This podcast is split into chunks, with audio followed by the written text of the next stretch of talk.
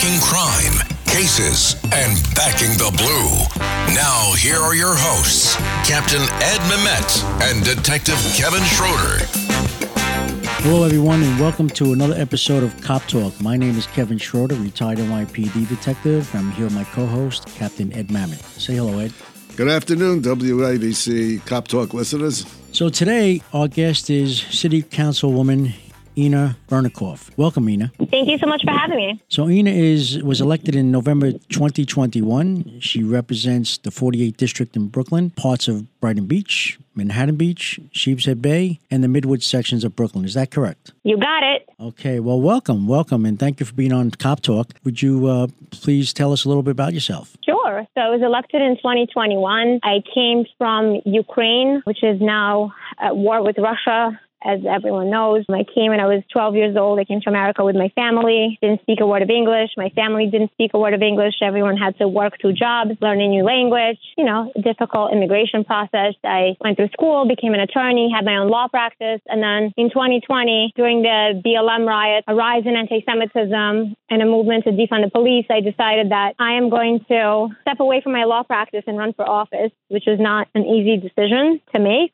but I thought it was important to stand up for our communities, for conservative values, just for common sense. And so um, I ran as a Republican and I won a landslide. And now I represent 180,000 people in my district. You were uh, attacked by BLM protesters, the peaceful protesters who also injured cops, uh, correct? Oh, yeah, they were very peaceful.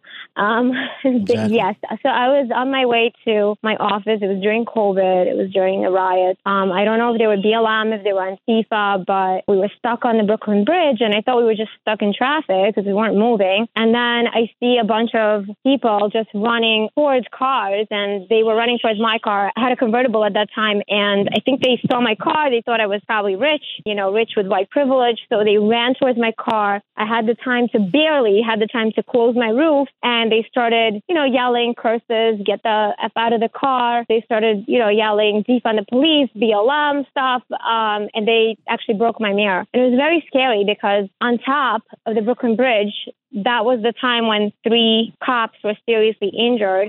And there were no cops. There was only one cop, you know, on the bridge where we were, where our cars were. And it was really scary. There was nothing you could do. I mean, I have I carry mace with me. I could mace them, but then I'm in my car. It was a really scary moment. Um, and I think by that time I had already either filed or were, was exploring uh, running for office, but that just kind of encouraged me more because I mean it, it was insane craziness, and there was not enough cops to stop and to help the regular average folks. So basically, that was the icing on the cake to run for city council. Yes. Ed? You, you mentioned mace. Uh, have you applied for a pistol permit? Yes, I actually am. I'm a step away from getting my license. I passed the exam. I have a certificate from the NRA. I just need to. Haven't had the chance, but I just need to submit my character affidavits, and I'm good to go. Don't you also have a self defense um, group or a, or a business or a program that you're involved in? Definitely not a business. Uh, I know my opponent's trying to paint it as that, but no, I was involved in a self defense organization called Legion. Everyone in that organization is a volunteer. I was a volunteer before I ran for office. I was a chair, a committee chair in that organization. I think they do incredibly important work training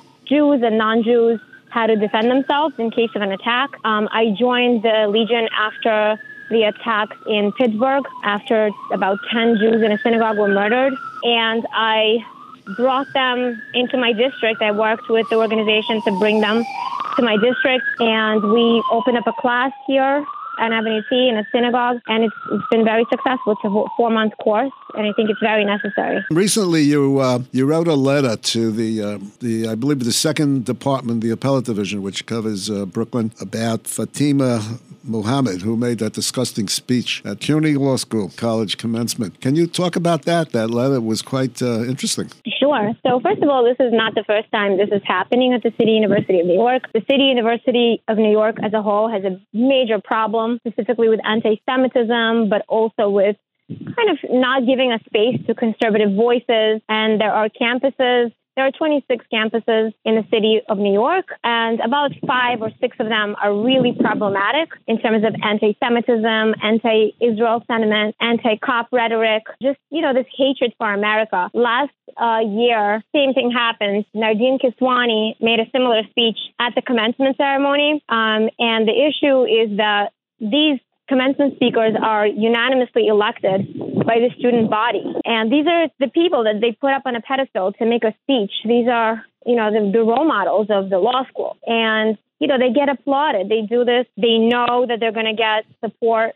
They're encouraged by the members of the administration. And I've been saying this, I think the problem isn't just the speech. The problem is how did we come to this? How did it end up that the student was elected and she made this kind of speech where she's not talking about her law school experience and how much she's going to do, how much good she's going to do for her community as an attorney, what she's going to do to help people. No, she used that platform for politics. She used that platform to crap on the police, to use that platform to demonize Israel, to demonize Zionists, and to really, you know, talk about how much he hates America and capitalism. And this this is happening because the City University of New York has fostered that environment. They've created a hostile environment for those that they disagree with, and they haven't done a thing about anti-Semitism, about conservative voices. I mean, you know, last year I had a hearing. We held a hearing on anti-Semitism at CUNY, and it was it was mind-boggling. So I think this is just a result of what's been happening there for years. Well, hopefully she'll fail the bar exam and you don't have to worry about her being licensed.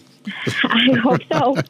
um, now, getting getting back to that, uh, there are people who feel that under the First Amendment, she has a right to say what she said, as repulsive as it is. In fact, I, I sent your letter to a friend of mine who is an attorney. Actually, he's a, he was a prosecutor, and I was shocked by his reply. He says, "Oh, you know, even though it's repulsive, she has a right to say what she said." And um, know he's Jewish too, and that's the shocking part about it is that it doesn't seem to bother him. How do you feel about that? Well, I actually have to agree with your friend. I agree with your friend because hate speech is protected by the First Amendment, and uh, he's right that in that as repulsive as it might be, she's protected. So, you know, I took a different approach to this. I am not saying that the that City University of New York needs to, you know, issue some kind of consequence or you know, they could issue a statement, which they did. The Board of Trustees and the Chancellor issued a statement, which is it was fine, but it's not enough. But she has the right to say the things she said. My argument is that she might have the right to say what she said, but she's not fit to practice law in New York City, the most diverse city probably in the world, where she has explicitly expressed her hate for so many groups of people, which is, you know, it's in my letter. How can she represent anyone and you know, even if she doesn't get to represent those people, what if she becomes a judge and she has to she has to be on a case where she doesn't like the defendant or the plaintiff? So I'm just arguing that she's biased. Her place is not in in the practice of law. It's not in the courts. She's fine going to Gaza to teach jihad if she wants to, or you know, do some other stuff. But I'm just saying she's not fit to practice law. Well, I can tell you this if she wanted to be a police officer, she would be barred because the police department rules specifically prohibit dealing with uh, being part of a hate group or anything to do with hate uh, speeches. So I want you to know that part. Uh, you know, you couldn't be a cop, but I guess you could be a lawyer. Well, maybe not. Let's see. Let's see what they do. I don't think this such a thing has ever been brought to the ethics committee uh, or the um, what was it, the character and fitness committee. Inna, um, can you tell us about some of the public safety initiatives you've been involved in with the city council? Sure. So, just so your listeners know, it is practically impossible well, it is impossible to pass any legislation supporting the police. We there was a bill that came on the floor, I think it was last year, to you know, it, it, in terms of pensions, in terms of improving pensions for the police, and that failed on the floor, and it's very unusual for a bill to fail on the floor. I think it hasn't happened in I, I don't recall how many years, but it hasn't happened in a very long time where a bill comes to the floor and actually fails. You know, the good thing was that happened this year was that the Progressive Caucus which consisted of about 35 council members, put out a statement saying that if you want to continue being on the Progressive Caucus, you have to sign a pledge that you're going to defund the police. And 15, about 15 members of the caucus resigned from the caucus because they refused to sign that pledge. I think an important piece of legislation, look, I, I, it's hard for Republicans to pass bills um, so I figured if I can't pass them, why don't I just kill some really bad ones, right? right? There was a bill that was coming to the floor that would basically prohibit landlords from checking the criminal background history of a potential tenant. And when I saw that, I just I couldn't believe it. It wasn't proposed by somebody who is a radical, in my opinion. I'm not sure. I couldn't understand exactly why. I think it was politics, why he proposed that bill. But I, I thought that that bill would really make the city extremely unsafe. So I kind of became the face of the opposition to that bill. I spoke out a lot about it on Fox News. I got on different media stations. I got people, I have to tell you, people from all over New York City were calling me, even though I don't represent them. They said their council members refused to get a meeting, take a meeting with them or a phone call about this bill. And so I actually galvanized communities from all over New York City, black and brown communities, Hispanic communities, small landlords. Just really it was it was amazing to see how everyone from all over the city was so devastated and it really had nothing to do with Republican or Democrat.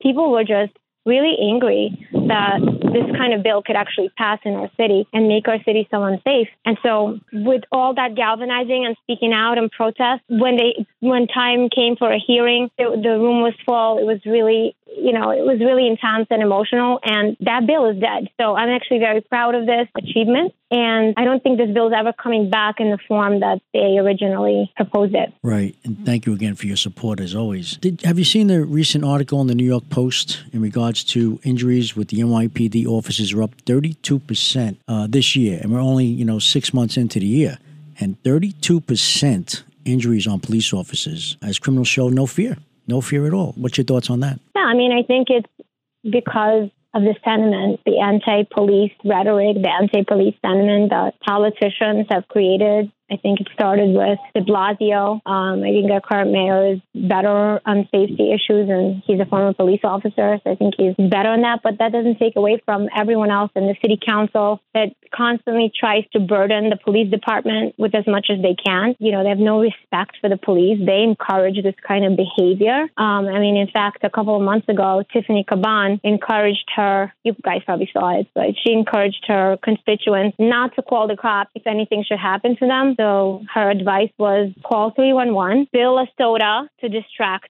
the criminal, or ask them if if you went to school with them. That's her that's her plan. That's her strategy on fighting crime. As long as you don't call the police. I mean, how ridiculous. Yes, that is ridiculous. I mean, is um well, is there anything? Will the city council address this matter at all with the injuries uh, with police officers, or I guess not? I mean, I'm not sure, uh, but like I said, anything pro police in the city council does not move forward. Even a pension bill, even something so simple, it, it, it's not going to move forward. The only thing I could say is, you know, we, we did negotiate a budget that was close to the pre-pandemic budget for the NYPD. So we're kind of back to normal with that. So I think that I think they realize that even some of the lefties realize that um, the voters are not interested in defunding the police, that they need the police in their communities black and brown communities especially want the police. So I think that, you know, it's all about how they're going to vote, right? So they realize that's not going to work. Right. That brings me to uh, my next question bail reform. What can the city council do to improve uh, this ongoing um, bail fiasco? I mean, it's unbelievable. What can uh, the city council possibly do to help out there? Yeah, I mean, bail reform is a really good point to bring up. Um, and I think that Mayor Eric Adams could do so much in terms of improving safety, but unless we repeal the cashless bail reform, it, it's not it's not going to stop. And this is a state issue; it has to be done in the state. I think even Governor Hochul tried to have the legislature amend it, and they refused. And Mayor Adams, I know, went to Albany twice to fight the bail reform. Didn't work. I think that the more regular folk, regardless of the political aisle, speak out about it, the better.